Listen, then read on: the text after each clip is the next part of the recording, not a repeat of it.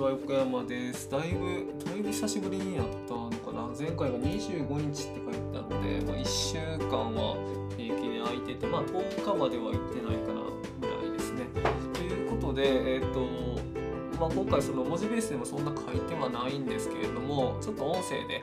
えー補足できたらなということで、最近の時事ネタを中心にお話ししていきたいと思います。で、まずは、あのー自民党総裁選で岸田総裁が誕生してで10月の4日に臨時国会が開かれて、まあ、そこで主犯指名選挙っていうあの誰を総理総裁、えー、と総理にするのかっていう選挙があってで、えーまあ、岸田さんが総理として選ばれましたよ首相として選ばれましたよっていうのがあって、まあ、そこで、えー正式に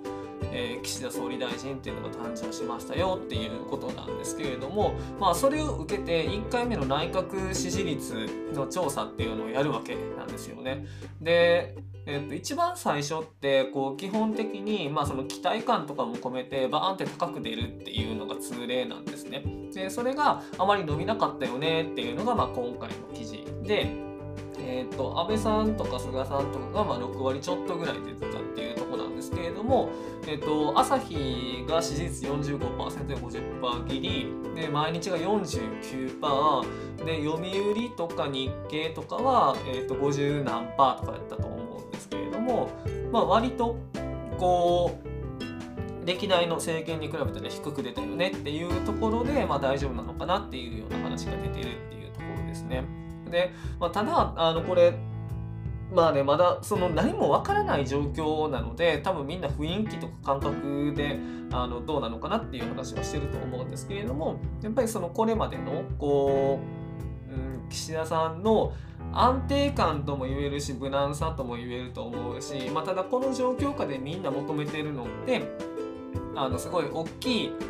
うん、変革みたいなとこやったんやろうなっていう気はするんですね。でそういうとこで多分その河野さんとかが人気だったっていうのは、まあ、よくわかるんですけれども、まあ、そういうのではなかったっていうところにこうなんだろう支持率の低さっていうのが出てるのかなっていう気はしています。難しいですよね。まあ、岸田さん自分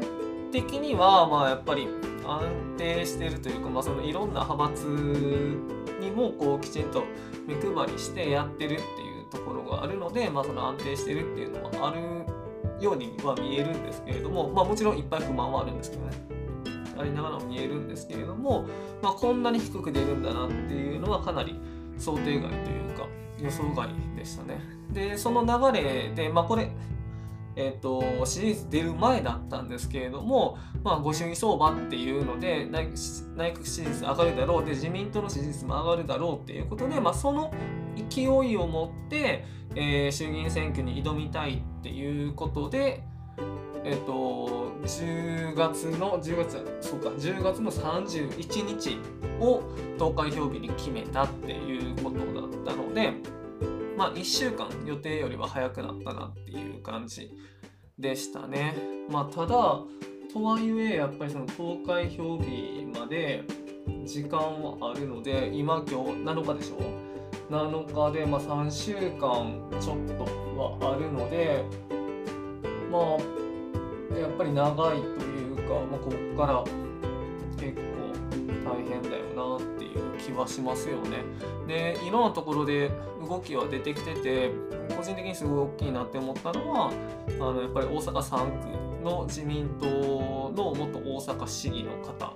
が、えー、と大阪3区無所属で出て公明党の現職と対決するっていうような話ですし、まあ、その前には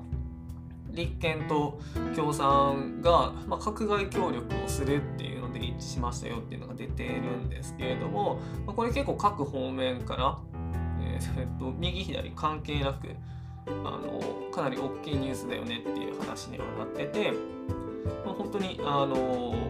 戻れない一戦というか良くも悪くももう前に進むしかないっていうような形になったなっていうような気がしています。でこの閣外協力っていうのは、えー、と閣内っていうのは要はその大臣とかその副大臣とかっていうところに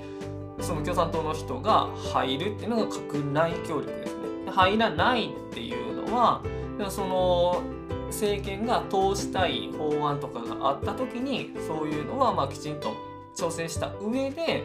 で、えー、と賛成しますよっていうような話っていうことですね。その内閣の中には入んないけれども協力するよっていうのが閣外っていうことですね。これ内閣っていうのはその意思が共通してる必要があるんですよね。だから総理がこう言ってるけれども例えば財務大臣はこう言ってるってバラバラなこと言ってたらあの閣内不一致っていう話になるのでその内閣としてやっぱりその一丸となってる必要があるっていう話なんですけれどもあの立憲とこう共産では、まあ、ちょっと主張が相反するところがあるのでその同じ、えーと、内閣の中にいるとその矛盾っていうのはどうなるのっていうことで、まあ、疲れる可能性があるからっていうことなんですけれども、まあ、これでえーと、この教育の仕方に関してはその共産からもまあ歴史的だっていう話が出てるし、まあ、立憲からもそういう話が出てるしであの自民党とか、まあ、その公明とかの人からもあのいぶかしがられながらも、まあ、結構その歴史的だっていうような話が出てるので大丈夫なんとかって言われながらも、まあ、出ているので、まあ、かなり踏み込んだ、えーと、形になったのかなっていう気はしていますね。これまでこう口頭上でのその口の上でのあの選挙協力みたいなのとかはしてたしあとはその各選挙区であのみんなでこういう共通政策をやっていくっていうその覚書みたいなのにあのサインしてっていうのをやってたんですけれどもこう政党レベルで一でやるっていうのは初めてだと思うので、まあ、本当にかなり踏み込んだ結果になったなっていうような気がしています。時事ネタこんなもんかな、まあ、あとその明るい話題としては、えー、飲み薬が緊急承認されるだろうと、で11月中には、まあ、日本にも入ってくるだろうっていうふうには言われてるので、まあ、これが今重症化率を、えーと、軽症のうちに飲んだら重症化率を半減させるっていう話だったと思うので、まあ、これが承認されたらだいぶ楽になるよねっていう感じですよね。今抗体カクテル療法とかっていうのやってますけれどもあれもこう点滴をしないといけないとかっていうのがあったりするので割と大変みたいでそれが経口薬になるんだったらだいぶ変わってきますよねっていう感じですね。ここはちょっと明るい明るい話題として期待したいなと思います。えっ、ー、とまあこっからの、えー、政治関係はもう10月の31日の衆議院選挙に向けてもうそこの動き一点っていう感じですね。それしかないっていう感じになってくると思います。であと国政政党ファーストの会っていうのが出てきたんですけれどもこれちょっとあのなんだろう言及するに値しないというかあの政策とかも何もわからないので今回はあの全然何も書かない方向で言ってます。